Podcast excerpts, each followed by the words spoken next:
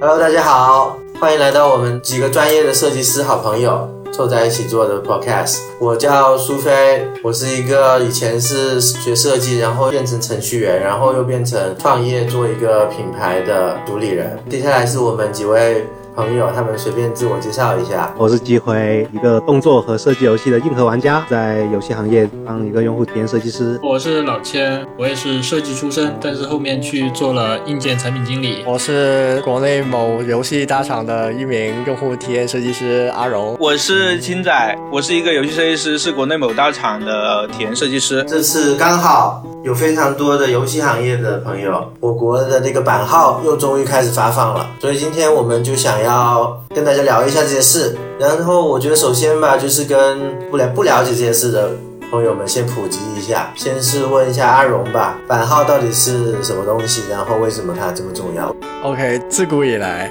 国内的所有的游戏上线之前都要向版署申请叫版号这么一个东西。游戏有了版号之后，它才能在国内收费运营。自从我印象中是二零年左右吧，国内的版号开始紧缩。十二月的这一次有比较特殊的一个事情，隔了我记得是六百多天再次发放的一个进口版号，所以才说想跟大家聊一下这个话题。包括其实我印象中是更早之前一八年吧，很搞笑，是因为教育部几个部门一起发的一个预防儿童青少年近视的方案，提出要求红薯那边去控制网络游戏的这个事情，然后才开始。刚刚荣狗说，自古以来就是需要版号才能运营的，但是我记得我们以前玩游戏的时候好像并不需要版号。没有，国内的游戏确实也不是说一开始就要版号吧。最开始是不需要版号的，魔兽世界是零五年的游戏，魔兽世界都有版号。它是走的比较正规的流程吧，算，但是不是当时应该不是说有版号才能上线收费，是的，就是有版号才能上线收费。但当时不限制版号，应该是对，当时是不限制版号，只要你是游戏，你给他申请，他就会给你。就像是电影跟电视，你要放到市场上去上映的话，你都是要向那边去做一个申请的，是其实是一个性质的东西。其实也有个灰色地带，就是类似那个微信小游戏羊了个羊那种，是靠点击广告收费的游戏，性质上是属于免费游戏，但是其实能为它带来收益的，那种就不需要版号，是不是？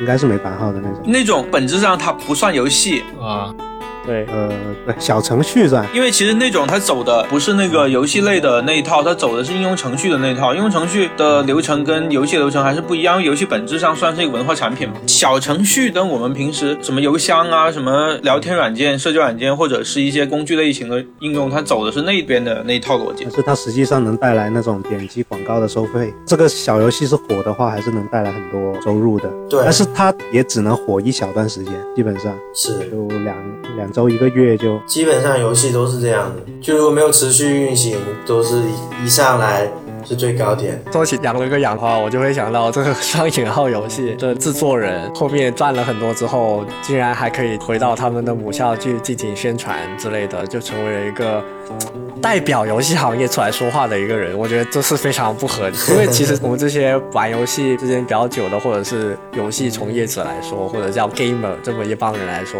那个东西根本就不可以算是游戏鄙。视链底端了。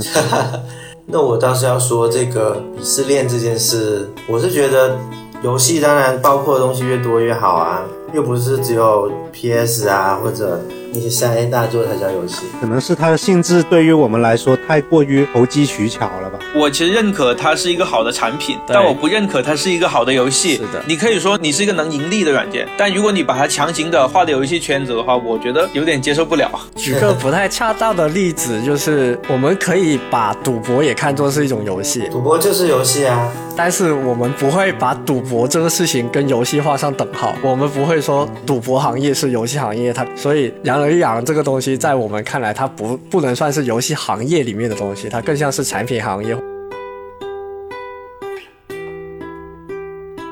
哎，不过该说不说啊，版号这个东西出来之后，我其实觉得整个业界或者说整个资本方这块对于游戏这块的那个关注度会提高很多。就之前一直在说什么降本增效嘛，反正至少对于从业者来讲，我觉得就是说这个版号开放肯定是更好的。嗯，作为一个游戏小游戏独立游戏开发者，以前我是真的对这个版号这件事非常痛恨。这个出这个版号，基本上就是等于把所有的中小型的游戏的开发商全部都压死，只有大公司有钱有时间去跟你耗的，可以真的最后拿到版号。像那种中小型的，可能几个人的那种游戏工作室，基本上在国内是没办法生存的。所以现在这种很多独立工作室在国内的一个情况就是，他们需要去找大厂去给他们代理产品啊。但是你想想，你本来你能吃大头的，你去找大厂，你就只能吃小头。大头， 大头都被我们这些大厂员工给吃了，你自己想想。你说的没错，是这样啊，所以就这个版号这件事来说，基本上就是帮助这些大厂去压迫这些有创意的这种小的工作室。就明明游戏应该是一个非常依依靠创意的事，像写小说，但现在已经成为不可能，全部都是大厂在垄断。其实你说这个，我想到什么？想到那种网剧。我们在看平时网上那些网剧的时候，比如说什么以前就我们上大学的时候很火的，万万没想到这种，它本质上在我看来还就是一个类似独立游戏性质的东西。但是它其实你说它有什么过审这种东西吗？它也没有，它就是靠网络平台去发。那为什么独立游戏它不能就走网络平台？它一定要去拿到版号去运营去收钱？说到这个，我想象到以后像我们这种发一个视频都要拿个版号的话，会是多么可怕。但游戏业现在其实就是一个性质，对啊，很多现在都选择就是出海，就在国内没得混了。但是这对于国内的玩家群体来说，其实是一个很不好的一个情况。就是好的游戏有一些小众的啊，然后有创意的小工作室的游戏，就只有在国外才有了。可能国内你就打打王者吧。站在这个全中国可能有几亿玩游戏的人，或者可能会玩游戏的人的这个角度，大部分的人，像那种年轻人在工厂干活啊那种，他们接触到的东西就是那几个垄断了的东西，甚至有一点赛博朋克的味道在里面，就是那几个大公司控制了大家的娱乐方式。现在很多的可能零零后这批玩家，其实他们已经被王者荣耀、PUBG、MOBO 这种游戏等于是洗了一遍了。从我们当时说我们去找一些盗版游戏玩，我们去玩星际争霸启蒙的这这批玩家，其实我们这两批玩家已经可以算是完全不同的两批玩家。我们的品味也好，我们喜欢的东西也好，对游戏的理解也好，对游戏的要求也好，都是完全不一样的。对，去年我过年的时候，我把 Switch 塞尔达这个游戏，我去让我的小侄子玩。我小侄子今年十四岁吧，他玩塞尔达，他其实就很急躁。在我看来，很多很有意思的一些探索点，他们就有点玩不下去，他就觉得没有什么内容。我不确定是因为年龄因素，还是像刚才阿荣说的那样，他已经被洗过一遍之后，他就很难去接受这一套。纯粹从游戏角度去讲，你看小时候我们比如说啊，玩盟军敢死队，玩盟军敢死队那个时候要很花时间的，你要去预判它的路径，你要试错很多对的。但现在就是感觉你自己去很难通过很多次试错，然后达到我的目标。现在大家想的是我要上网找攻略，对，要么就是我要开修改器，在这里点名亲狗。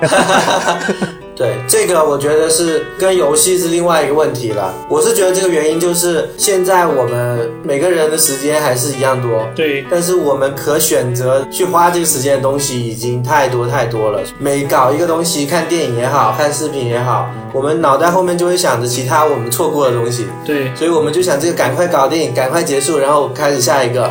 像我们以前可能搞好久才有一个游戏可以玩，拿到那个游戏已经如获至宝，对，当然就是花很多时间在那边研究，在那边享受这个试错啊，享受怎么死了很多次又战胜的这种快感啊。但是现在就是一个信息爆炸时代嘛，所有东西都在你脑子后面叫你，我我还有我，你快来看我。很难沉下心来。也不是，我要澄清一下我自己的游戏习惯，它其实是一个什么？是我分析了游戏机制以后，很多那些刷刷刷的一些内容，我就会直接选择开修改器，因为我觉得我不希望去体验这种刷的这种快感，我其实更关注的是整个游戏的玩法结构。你比如说我们以前在玩那个森林的时候，那为什么大家大家都认可说，哎，让机回去开一下 V mode，然后问他要资源，其实就是大家都 不是认可卡 bug 吗？ 不是打 bug 是一种乐趣。去。其实就他认可这一套啊，我们不想刷了，我们想体验它本身游戏的那些设计者设计好的也好，或者什么样的其他的的内容。确实，资源类收集的话，确实是我们玩森林玩的是资源充沛的情况下的规划，或者是大家资源丰富的时候一起去打怪的快感。我们不想花很多时间去在重复工作的拓荒。对，我觉得这个就是老旧的游戏设计的一个常见的惯用的思路，在这个新时代下不适配了。现在的人刚刚说的那种信息爆炸，那个耐性已经没有了，所以大家都不愿意用苦力去刷刷 刷。我看到问号就烦，现在有没有可能是玩家识破了策划的阴谋？我觉得你就是想让我在这里耗时间，我就是逆反，就不想在你这耗时间。我觉得有可能，因为现在大家接触很多了，所以玩了一点点，我大概知道你是什么什么套路了。对那我可能就会有点叛逆。这个时候我就不得不提一下网易游戏伟大的游戏《梦幻西游》，它可以让人心甘情愿的五开来打工，那他是怎么做到的呢？ 因为你打工是能换钱的。是真的在打工。那种工作室更厉害了，好吗这？也太真实了吧！太真实了，你这个。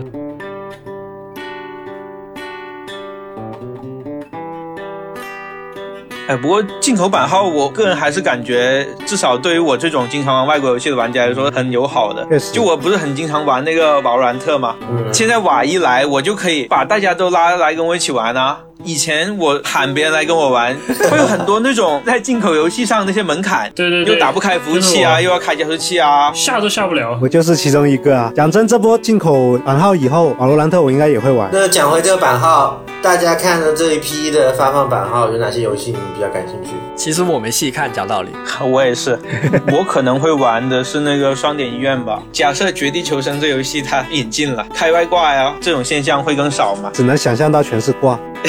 作为一个绝地求生的老玩家，之前火的时候基本上是神仙打架，现在他没那么火了，其实就还好一点。如果他现在说完全国服化的话，我觉得又会神仙一波，没法玩。讲真的，没法玩，体验很 差，但国服它不会打击这些挂吗？打击不完的。你这么说，之前暴雪在做那个《守望二》的时候，它也有很多挂呀，那也不是很多人在玩。去亚服了呀！你没看那些人，老狗不是老是拉我们去压服了吗？就是打排位会有好多演员啊、老板啊对，B 站上都有很多啊。遇到挂的车队啊，大家这帮路人怎么去翻盘的？那些挂还找到了这个 UP 主来各种就是骂他呀、怼他呀什么的，就是就很猖狂了已经。太恶心了，很夸张啊了，这个国内。我其实现在最担心的是什么？就是毛兰特到时候引进那世界频道的公屏，就开始有那些 ID 是 QQ 号在那里刷屏。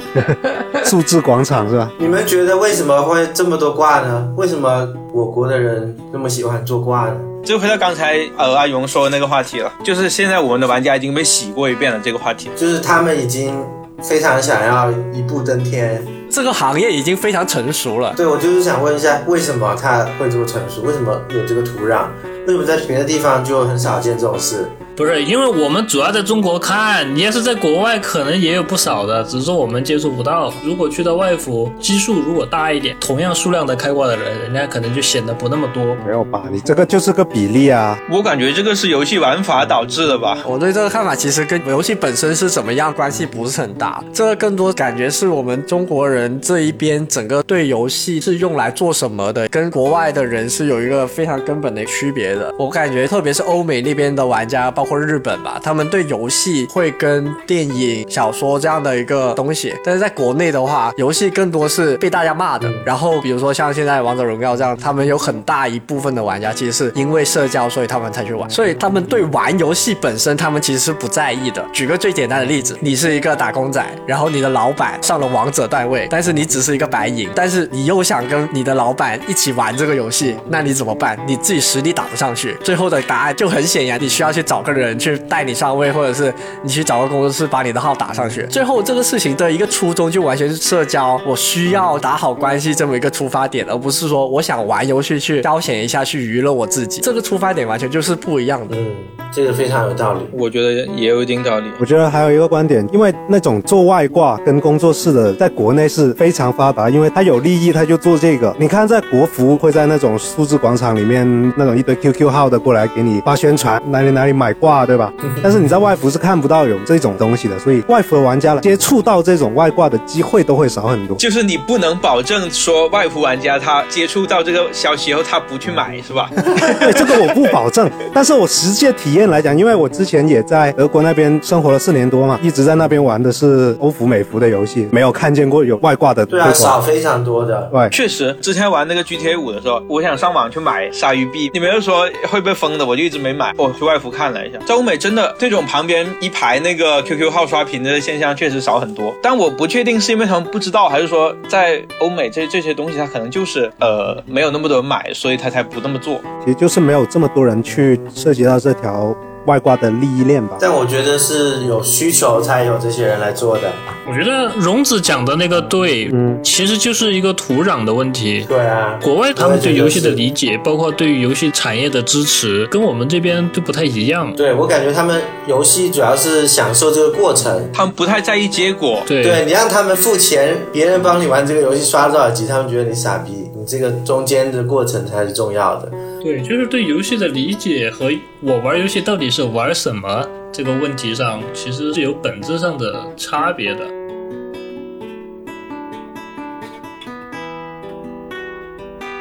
我们聊了很多不是版号的事情，哎，这个版号有点意思哦。你们记得那个游戏吗？就是有一个人坐在罐子里，然后拿个斧头。那是绝地求生吗？对啊，对啊，就是他也有版号啊。这次但是那个游戏我的那个时间已经过去了。对啊，我已经出完各种视频了。它其实有点类似于糖豆人，不过现在准备要上的一个叫《动物派对》的那个会比较好玩。哎，动物派对我也想玩，对那个 Steam 上看了很久了。那个互相打架的那个是吧？对对对，对就是一个你控制一个小狗小熊， 那些动物都很萌啊，那个真的傻。哎，这一批版号，我们来下注哪一个游戏最后会最火？那当然是哇，洛哇兰特斯拉， 你的你的下一款《守望先锋》何必是《守望先锋》？我觉得是宝可梦大集结，信不信？不信不行了，因为我就不玩宝可梦真，的不行不。是，我觉得土壤不够。我是玩过的，它基本上能让我这种讨厌王者荣耀的人都玩这个 MOBA 类型的，觉得还挺好玩的。就是只因为它是 MOBA，所以它红不了。对你凭什么干得过王者荣耀？苏狗，你觉得它吸引你的点是什么？我觉得它吸引我就是简单，直接上去就干，而且可以选宝可梦。宝可梦我倒真没有试过，宝可梦会有氪金元素吗？只多要多有少版少号了，国内肯定有。没有也会加的呀。少咯，就是对啊，跟王者一样呗，买皮肤。说到这个王者荣耀，它其实为什么这么火？我觉得它还是跟套了一层中国英雄那些皮是有一定关系的。接地气，是的，现在其实王者荣耀讲道理，我觉得真的做的挺好的。它不是都改了吗？已经把那个历史人物改了就改了呗。但其实我们会觉得它作为一个游戏的话，它越来越匹配它现在的地位。是，就这种感觉，一方面是它整个 IP 的运营逐渐的成熟吧，他们后续的出英雄也好，他们的世界观也好，甚至他们对其他产业，比如说他们有跟一些传统文化行业去合作，去出一些。皮肤啊，或者是联动之类的，多多少少是会对行业有做出一些贡献，没错而且它的品质，讲道理是在越来越往上提的。而且我自己是对局内玩法研究比较深嘛，他们里边很多那些英雄的交互，相比最开始那版已经提升很多了。